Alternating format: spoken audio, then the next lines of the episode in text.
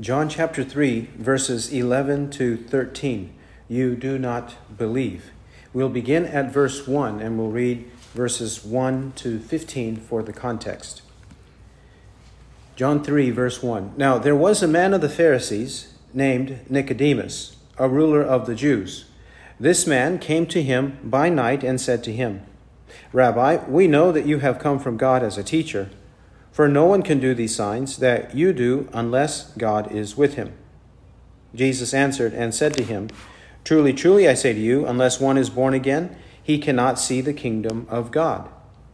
Nicodemus said to him, How can a man be born when he is old? He cannot enter a second time into his mother's womb and be born, can he? Jesus answered, Truly, truly, I say to you, Unless one is born of water and the Spirit, he cannot enter into the kingdom of God. That which is born of the flesh is flesh, and that which is born of the Spirit is spirit. Do not marvel that I said to you, You must be born again. The wind blows where it wishes, and you hear the sound of it, but do not know where it comes from and where it is going. So is everyone who is born of the Spirit. Nicodemus answered and said to him, how can these things be? Jesus answered and said to him, Are you the teacher of Israel and do not understand these things? Truly, truly, I say to you, we speak that which we know, and bear witness of that which we have seen, and you do not receive our witness. If I told you earthly things, and you do not believe, how shall you believe if I tell you heavenly things? And no one has ascended into heaven but he who descended from heaven, even the Son of Man. And as Moses lifted up the serpent in the wilderness, even so must the Son of Man be lifted up, that whoever believes in him may have eternal life. Amen. Let's pray. Our Father in heaven, we thank you that you have indeed revealed yourself to us you have revealed yourself, testified of the truth of the gospel by condescending and sending your servants, the prophets, the apostles, and even the Lord Jesus Christ. Thank you for sending them into the world and revealing your word to us. This word of life, the word of truth, the word of faith, the word that produces salvation in us. Father, without this knowledge, we would indeed be lost. But thank you that you have revealed yourself in this way and that we hold in our hands the, the veritable Word of God, not the Word of men, but that which has come from God by your Holy Spirit. We ask, Father, that our faith will increase, that you will show us even more what confidence we should have in these words, and enable us, Father, to transform our thinking, our values, and even, even more in our life to walk in your ways, to be faithful to you and observe all your commandments. Grant this to us, Father, as we seek to understand this portion of Scripture. And we ask in Christ's name. Amen. In our passage, Jesus, our Lord, continues his dialogue with Nicodemus. And Jesus has made it clear to Nicodemus what he must have. He must have a, a new birth in order for him to have eternal life, to come into the kingdom of God. Nicodemus does not understand what Jesus is saying. He doesn't comprehend what our Lord is saying to him, teaching him, even though he is one of the supreme teachers in the land of Israel, if not the highest teacher in the land of Israel. He should understand these things, but he does not. Well, our Lord continues this dialogue in verses 11 to 13 to explain more to Nicodemus what he must understand, what he must comprehend, and confronts him with the fact that he, in fact, does have the truth delivered to him is that he doesn't believe it. He does not want to believe it. That is what is happening in his life. And this truth that has been delivered to him is not truth from the wilderness. It's not truth from a cave. It's not truth from an obscure preacher here or there, in a sense of a, a preacher of ill repute. That the truth that's been delivered to him has come from heaven. And if it has come from heaven, all the more Nicodemus is guilty and culpable of not receiving it, not believing it.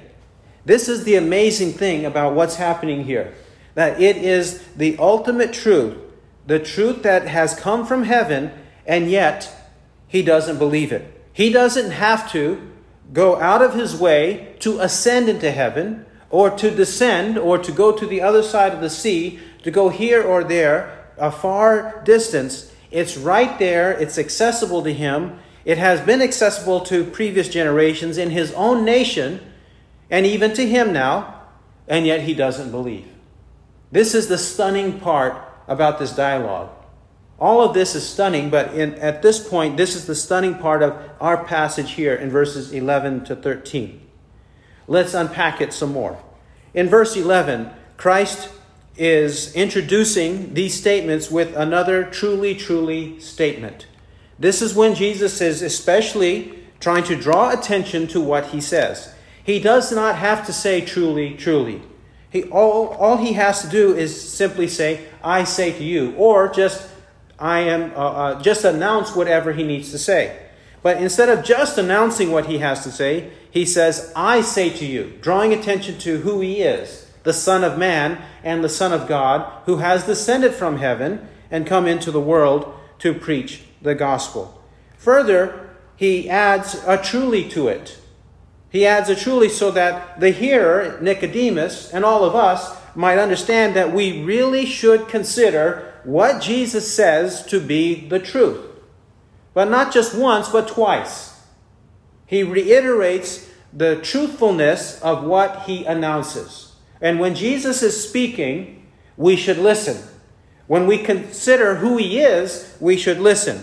And especially when he's claiming for himself to be speaking the truth, in whatever he says. Whatever the subject, whatever the matter, when he speaks, it is true. And this he is saying to someone, Nicodemus, who should already know the truth. Further, verse 11, he says a couple of times, you'll see and notice in verse 11, we speak, we know, we have seen. You do not receive our witness. He speaks in the plural. He speaks in the plural, and it's uncertain exactly what he means. It may be one or the other, or uh, in fact, even both. There's one view that says that when he says we speak, he means the prophets and the apostles along with him. Another view will say that he's speaking of the Father and the Spirit, Father, Son, and Holy Spirit. In fact, I think that it's best to take it as all of the above because the Father and the Spirit speak through the prophets and the apostles. So if the prophets are speaking, it's the Father who's speaking and the Holy Spirit who are speaking. And if the Holy Spirit is speaking, he doesn't speak in a vacuum. He doesn't come to every person individually with an audible voice to announce the Word of God. He speaks through prophets and apostles and, and through the, this written Word. This is how he speaks. Let's look at what he um, means by this and reiterate this point. For example, in John, John chapter 7, John chapter 7 and verse 16. John 7, 16. Jesus therefore answered them and said, My teaching is not mine, but his who sent me. If any man is willing to do his will, he shall know of the teaching whether it is of God or whether I speak from myself. He makes it clear that the teaching he delivers is not merely his. It does not originate in him as though he is independent of God. His point is that it is God, God the Father, who sent him into the world to preach the truth. So when Jesus speaks, he speaks with the Father's approval, the Father's authority, and in fact, even the Father's words. John chapter 8. John chapter 8 and verse 26. John chapter 8, verse 26. I have many things to speak and to judge concerning you, but he who sent me is true. And the things which I heard from him, these I speak to the world. They did not realize that he had been speaking to them about the Father. Jesus therefore said, When you lift up the Son of Man, then you will know that I am he, and I do nothing on my own initiative, but I speak these things as the Father taught me. And he who sent me is with me. He has not left me alone, for I always do the things that are pleasing to him. What Jesus speaks, he speaks from the Father. The Father sent him into the world to preach this, and even when he's in the world, the Father is with him, and everything he says and everything he does is pleasing to the Father. Well, what about the prophets and others? Let's and for that, let's go to John chapter 5. John chapter 5.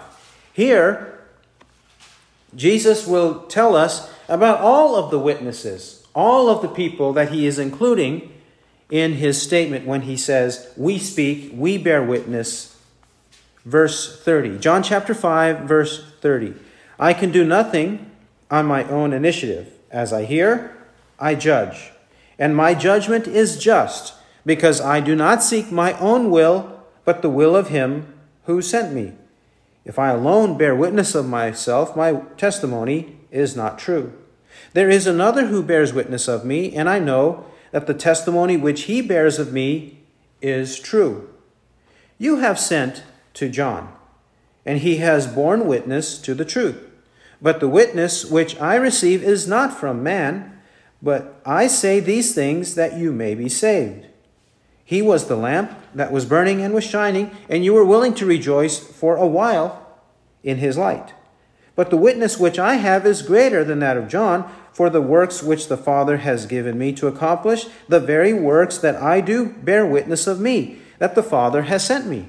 And the Father who sent me, he has borne witness of me. You have neither heard his voice at any time nor seen his form, and you do not have his word abiding in you, for you do not believe him whom he sent. You search the scriptures because you think that in them you have eternal life, and it is these that bear witness of me. And you are unwilling to come to me that you may have life. I do not receive glory from men, but I know you, that you do not have the love of God in yourselves. I have come in my Father's name, and you do not receive me. If another shall come in his own name, you will receive him. How can you believe when you receive glory from one another, and you do not seek the glory that is from the one and only God. Do not think that I will accuse you before the Father. The one who accuses you is Moses, in whom you have set your hope. For if you believed Moses, you would believe me, for he wrote of me.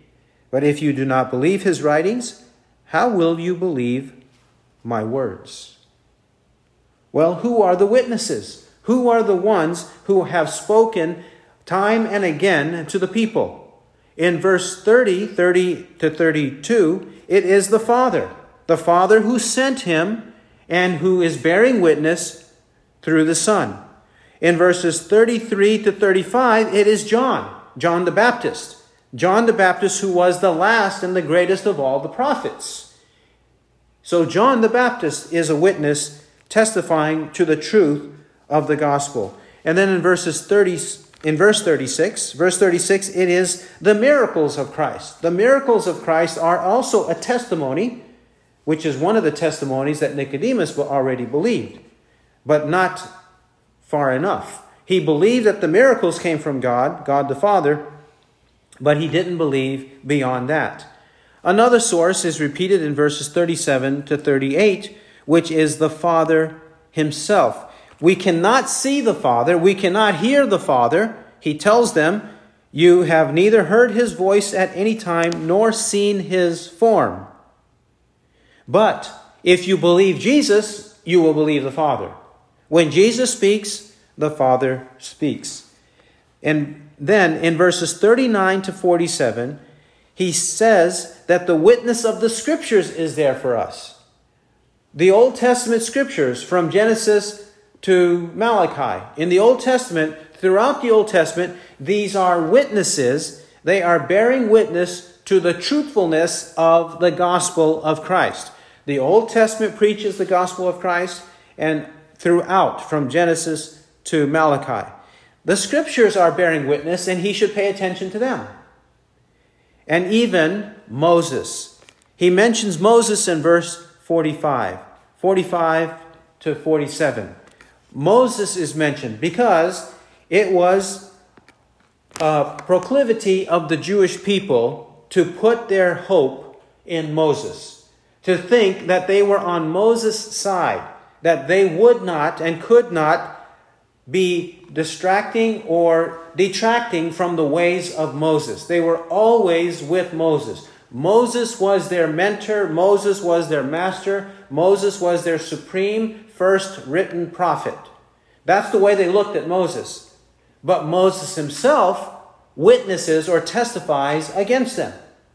And in that way, all of these have been speaking to them. In this way, all of these testimonies are against the people and against Nicodemus. In verse 11, in John 3 11, he says, We speak that which we know and bear witness of that which we have seen, and you do not receive our witness. Christ means, We have given to you, Nicodemus, many, many testimonies, many, many witnesses over the centuries in the scriptures, personally we have done so, and you refuse to listen. You refuse to believe. You do, do not receive our witness. And the gravity of their rejection of this witness is indicated by this word witness, bear witness, or testimony. Wherein does a witness present his case? Where do those who convey their testimonies present their case? in a court of law. And in a court of law, they are bound to swear an oath that they will tell the truth and nothing but the truth. This happens everywhere throughout time in every nation. When one is in the courtroom, he must tell the truth. He swears to tell the truth. He's under oath to tell the truth on penalty of perjury. And the fine or the penalty for perjury is more severe than telling a lie to your friend when you're at the restaurant or when you're here and there in the workplace. There's a difference because there is a greater penalty. Well, in this case, Jesus is saying that all of these witnesses are doing so because they have come as those sworn by God to speak the truth to the people to write the truth to the people, to demonstrate the truth to the people. And then if they are rejected, then all the more, all the more. If the judge or any others in the courtroom do not listen to the witnesses telling the truth, it's not going to be good for them, it's going to be miserable for them. And also miserable for those who are speaking their testimony. It doesn't help the situation, it harms the situation. And that's what Nicodemus is doing. He refuses to receive the truth of the testimony borne amply, abundantly, through many generations, through many witnesses, and even in front of his own eyes. He refuses. Verse 12. Verse 12. If I told you earthly things and you do not believe, how shall you believe if I tell you heavenly things?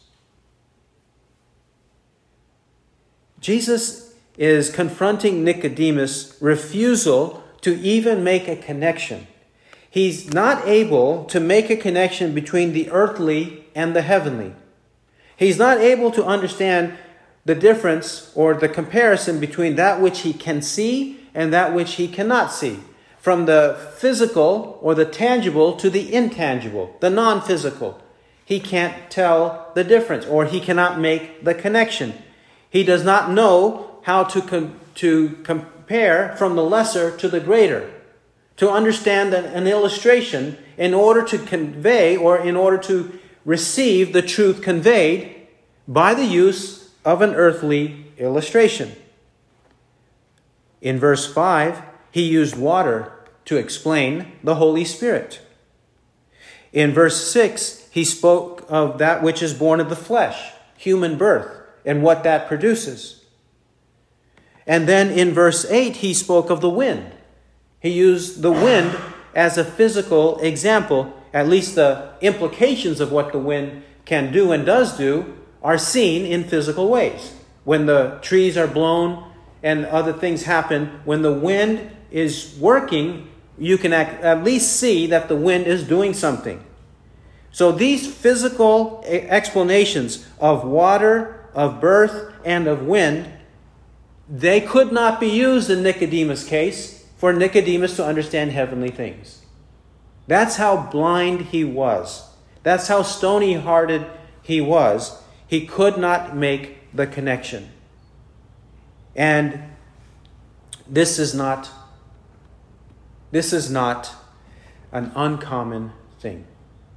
This is a common thing. This happens all the time and in many, many places. People do not understand spiritual truths when you give them earthly examples. Sometimes they do, but many times they do not. We saw before that even in John chapter 4, Jesus used water to illustrate the fact that the woman of Samaria needed the water of eternal life, that she needed Christ and the Holy Spirit. Remember, she did not understand what he was talking about. It took her a while to figure it out. We also know from John chapters 7 and 19 that Nicodemus eventually figured it out, but he did not at the time.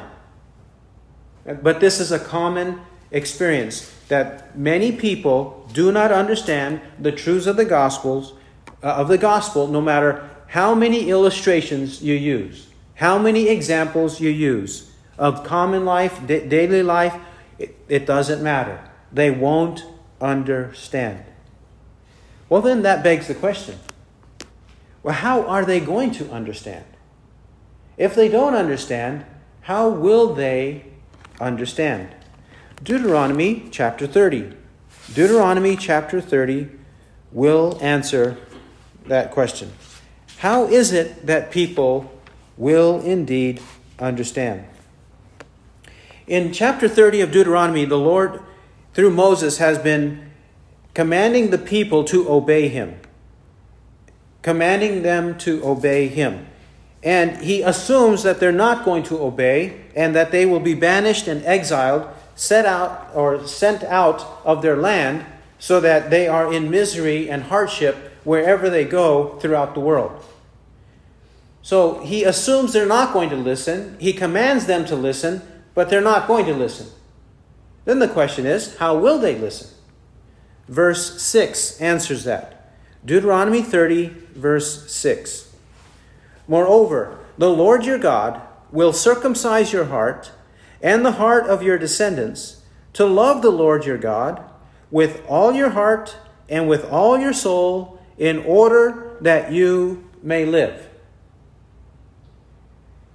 Do we love God or do we have life first that changes our heart, that circumcises our heart? Or does our heart get circumcised first with the result that we love God and have eternal life? According to verse 6, the sequence of events is quite clear. Verse 6 Moreover, the Lord your God will circumcise your heart and the heart of your descendants. So, when he circumcises the heart, what is the result? To love the Lord your God with all your heart and with all your soul, which is a reference to Deuteronomy 6 4 and 5, the greatest commandment we are unable to obey, to perform the greatest commandment to love the Lord with all our heart, soul, and might until God circumcises our heart. When He circumcises our heart, then we can love Him. with all of our heart and soul. That's the sequence. Furthermore, it says, in order that you may live. It's not as though we have a little bit of life in us, a little bit of eternal life in us, and we just need to tap into the rest of it by having faith and choosing God. That's not how it works. We have to first have our heart circumcised for the result to be that we have eternal life. This is what Jesus is te- teaching Nicodemus. You have to be born of the Spirit, Nicodemus, or you have to be born again, Nicodemus. This has to happen in order for you to enter the kingdom of God. In order for you to see the kingdom of God, Nicodemus, it must happen in this way. This is what you need, Nicodemus. This is the sequence of events. You have to understand it like that. But he won't understand it until God circumcises his heart. Matthew chapter 13. Matthew chapter 13. When Jesus illustrated numerous times spiritual truths, he used physical, earthly examples, such as the parable of the sower, seed, and soils. He used an earthly example to explain the preaching of the gospel and how the gospel does bear fruit or does not bear fruit. That's what he used. But the disciples are wondering why do you speak this way? Why don't you just say in straightforward terms what you mean and what you want? Well, Matthew 13, verse 10 the disciples came and said to him, Why do you speak to them in parables. Them means the multitudes. Why do you speak to the multitudes in parables? And he answered and said to them, To you it has been granted to know the mysteries of the kingdom of heaven, but to them it has not been granted. For whoever has, to him shall more be given, and he shall have an abundance. But whoever does not have, even what he has shall be taken away from him. Therefore I speak to them in parables, because while seeing, they do not see, and while hearing, they do not hear, nor do they understand. Then the Lord uses Isaiah to say that Isaiah preached like this and taught this way too, and what Isaiah said in his day is also true in our day. But let's see again what Jesus says in verse 11. He says, To you, to the disciples, it has been granted. Granted by whom? By the Father just like Deuteronomy 30, verse 6. To know the mysteries of the kingdom of heaven. It's been granted to you to know this, but to them, to the multitudes, God has not given them this circumcised heart to love him. Furthermore, verse 12, for whoever has to him shall more be given, and he shall have an abundance. We who believe, we who have this circumcised heart, God will give us some at the beginning, some truth at the beginning, but He's going to give us even more and more truth and fruit. But whoever does not have even what he has shall be taken away from him. Many people, they will understand a little bit, but even what little they understand, eventually all of that will be gone from them. It'll be taken away from them. It so happens in the case of Nicodemus and the woman of Samaria that they heard some truth and they received more and more truth and believed it. Eventually, believed it to the salvation of their souls. But in the case of many people, it does not happen that way. Such as the rich young ruler. When he heard the truth, he walked away grieved, for he was one who owned much property and he did not want to give it up the rich young ruler. Others also receive the truth, hear the truth, but it is not enough for them. They walk away from it. In verse 13, therefore I speak to them in parables, because while seeing they do not see, and while hearing they do not hear, nor do they understand. They see physically, but they don't see spiritually. They hear physically, but they don't, don't hear spiritually nor do they understand what I'm talking about. And all this because of God. God is the one who causes one to understand and believe, or not to understand and not to believe. Verse 13. John 3 13. 3:13. And no one has ascended into heaven but he who descended from heaven, even the Son of Man. No one has ascended into heaven. By this, he means that no one ascends into heaven in order to hear the truth of the gospel to be saved. He's not talking about nobody ever going to heaven. He's talking about no one ascends to heaven in order to hear the truth, to be saved, to understand whatever they need for their salvation, forgiveness of sins. It's not as though you have to go to heaven to hear the gospel and believe it. It doesn't work like that.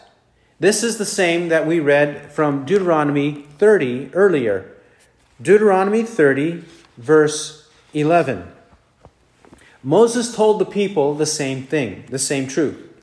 In Deuteronomy 30, verse 11 For this commandment which I command you today is not too difficult for you, nor is it out of reach. It is not in heaven that you should say, Who will go up to heaven for us to get it for us and make us hear it, that we may observe it? Nor is it beyond the sea that you should say, who will cross the sea for us to get it for us and make us hear it, that we may observe it? But the word is very near you, in your mouth and in your heart, that you may observe it. Moses told his own generation that you should not say, Who's going to go up to heaven, or who's going to go beyond the sea, or into the sea, or beyond the depths of the sea, in order to hear the truth? It's not a matter of going far up or far down to hear the truth. Because the truth is right here, it's accessible to you. I've given you access to it. You know exactly what you should believe. Let's see also from Romans 10, where the Apostle Paul quotes our passage from Deuteronomy 30 and he explains it in the way in which we are taking it. Romans chapter 10, verse 6. Romans 10 6. But the righteousness based on faith speaks thus Do not say in your heart, Who will ascend into heaven? That is, to bring Christ down. Or who will descend into the abyss? That is, to bring Christ up from the dead. But what does it say? The word is near you, in your mouth and in your heart that is, the word of faith which we are preaching. That if you confess with your mouth Jesus as Lord and believe in your heart that God raised him from the dead, you shall be saved. For with the heart he believes, resulting in righteousness, and with the mouth he confesses, resulting in salvation. For the scripture says, Whoever believes in him will not be put to shame. For there is no distinction between Jew and Greek for the same Lord is Lord of all, abounding in riches for all who call upon him. For whoever will call upon the name of the Lord will be saved. How then shall they call upon him in whom they have not believed? And how shall they believe in him whom they have not heard? And how shall they hear without a preacher? And how shall they preach unless they are sent? Just as it is written, How beautiful are the feet of those who bring glad tidings of good things. The glad tidings of good things is the gospel, which he explained in verses 9 and 10. Believe that Jesus died and rose again on our behalf. And this applies to everybody in every place, Jew or Greek. Whoever calls on the name of the Lord will be saved. Well, this gospel is called in verses 6 to 8 a word of faith.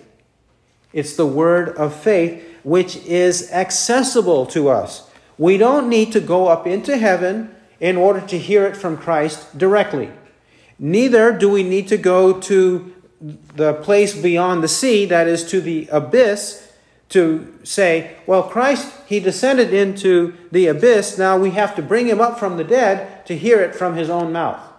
Uh, if we don't hear it from Christ in Christ's own mouth, then we don't believe it. We're not going to believe it. He says, just as Moses said to believe this word of faith, we are preaching the same word of faith, the faith in Jesus Christ, to believe in him. So believe it. Believe in the testimony of all those who have proclaimed this word of faith. That's what Jesus means when he says to Nicodemus, No one has ascended into heaven but he who descended from heaven. But then, when he mentions he who descended from heaven, now he's saying, Nicodemus, you have the, this immense, immense privilege of hearing the truth from the Son of Man himself.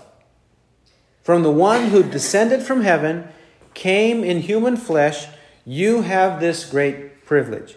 You don't need this privilege because you should believe Moses and you should believe Isaiah and all the other prophets. You should believe them. You should have already believed what John the Baptist was preaching to you. You should have believed all of them. If you had believed, then you would know truly who I am and have the salvation of your soul eternal life, the kingdom of God, would belong to you, and you would be in the kingdom. This is what you would have had. In this case, he descended from heaven. Jesus himself came in human form. He left glory and all of the privileges he had, all of the enjoyments he had of heaven, and came to this earth. He came in human form. He came in bodily form as the Son of Man, meaning he has a nature like ours, yet without sin. He came just like that in human flesh, and he came to preach, he came to perform miracles, he came to be perfect, to live a perfect life, all the way until his last breath. He lived perfectly on our behalf if we believe in him. The Son of Man descended from heaven. Yes, he did, and he spoke the words of the Father. The Son of Man came and he performed the works of the Father. The Son of Man came and he was obedient to the Father until his very death. So why don't you believe? Why don't you believe? This is the great enigma. The great enigma.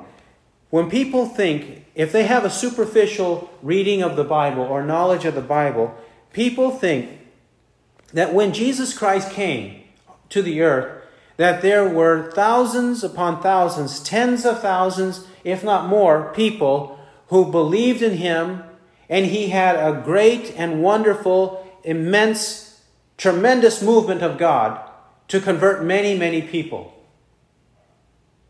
However, that's not the case. Many people were intrigued by him. Many people followed him in some way, but they were not real believers. They were superficial believers, superficial disciples. Nicodemus has the potential of being one of those. Everybody has, or at the time, had that potential of being one of those. They think, they thought, well, if Christ will just come and speak to us personally, then we'll believe. If Christ comes and I see him face to face, if I could just touch him, then I would believe. That's not how it works. It didn't work immediately with Nicodemus that way, and it didn't work with the crowds this way. When Jesus when Jesus was arrested, he had 12 disciples, correct? One of them betrayed him, and the other 11 upon his arrest, they all fled. So he was left alone. Even among the 11 who did, did truly believe in him, he was left alone. And how about after they reassembled and waited for the resurrection?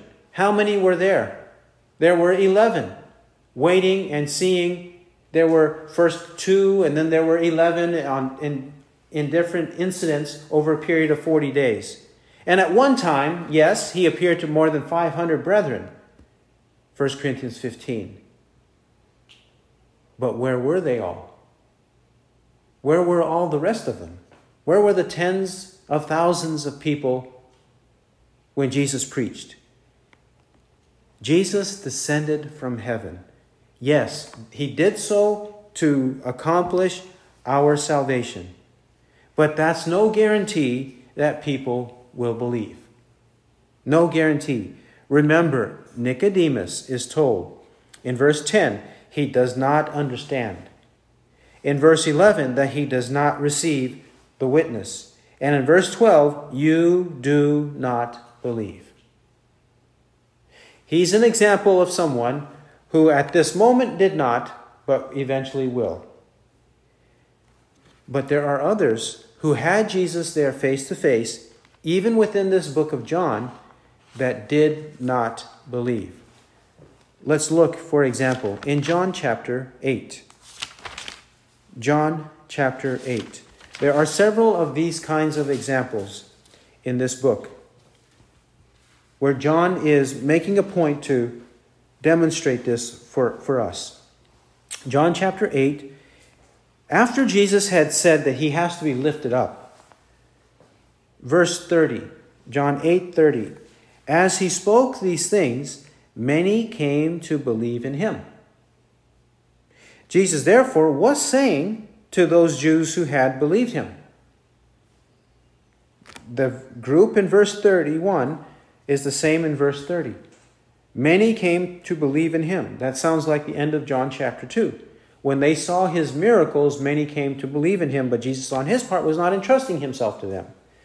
So, verse 31, Jesus says to those who had believed him, If you abide in my word, then you are truly disciples of mine. If you abide, if you remain in my word, then you are truly disciples of mine. Why does he say that?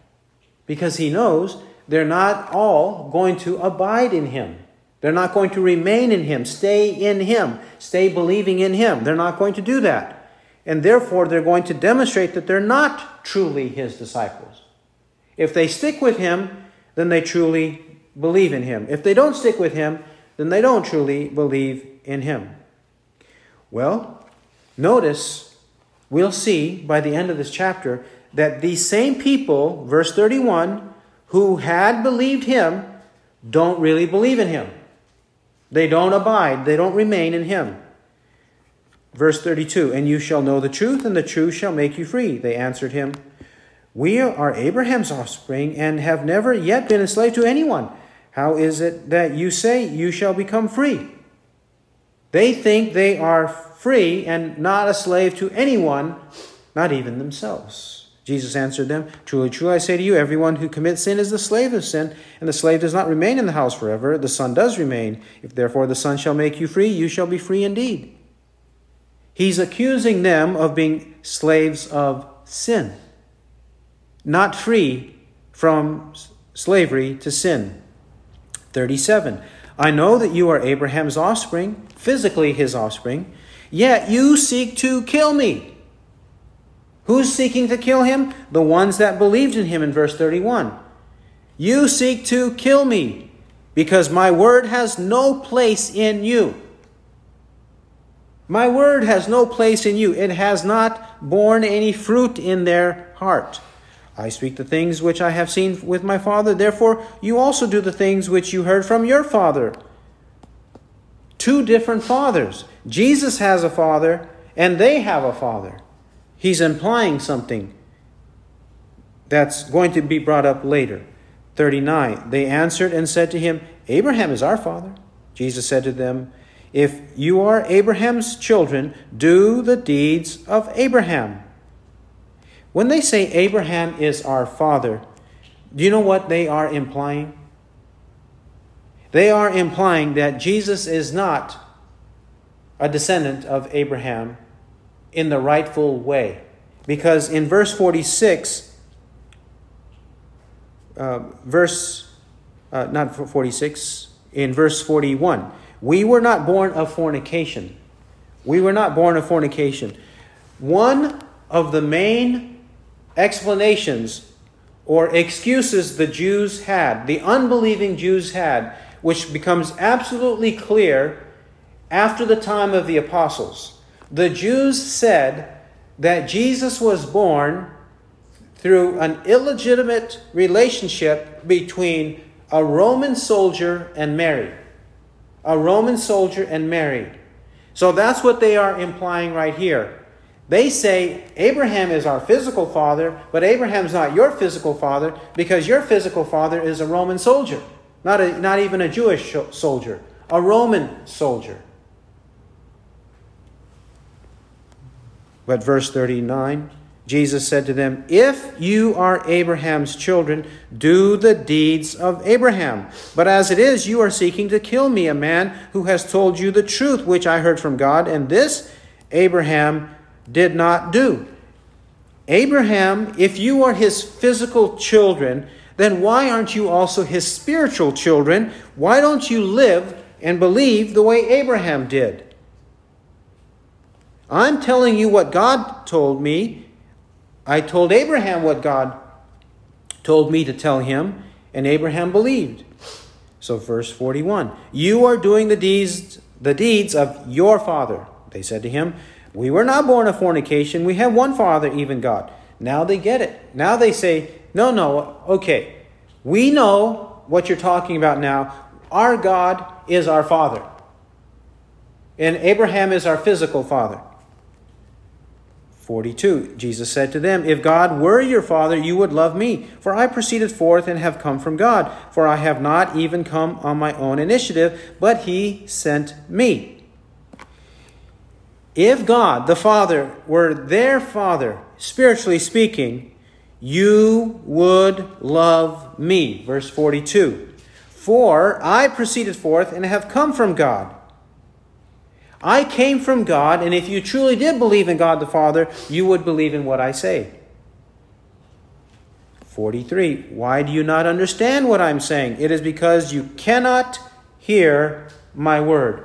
You don't understand, just like Nicodemus, you don't understand because you can't understand. You cannot hear my word.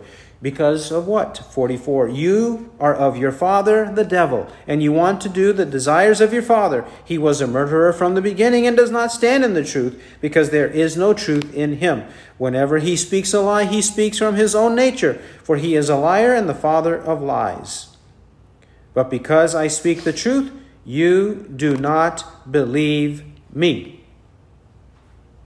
They can't understand because the devil is their father, and the devil always lies. The devil is their father, not God the Father.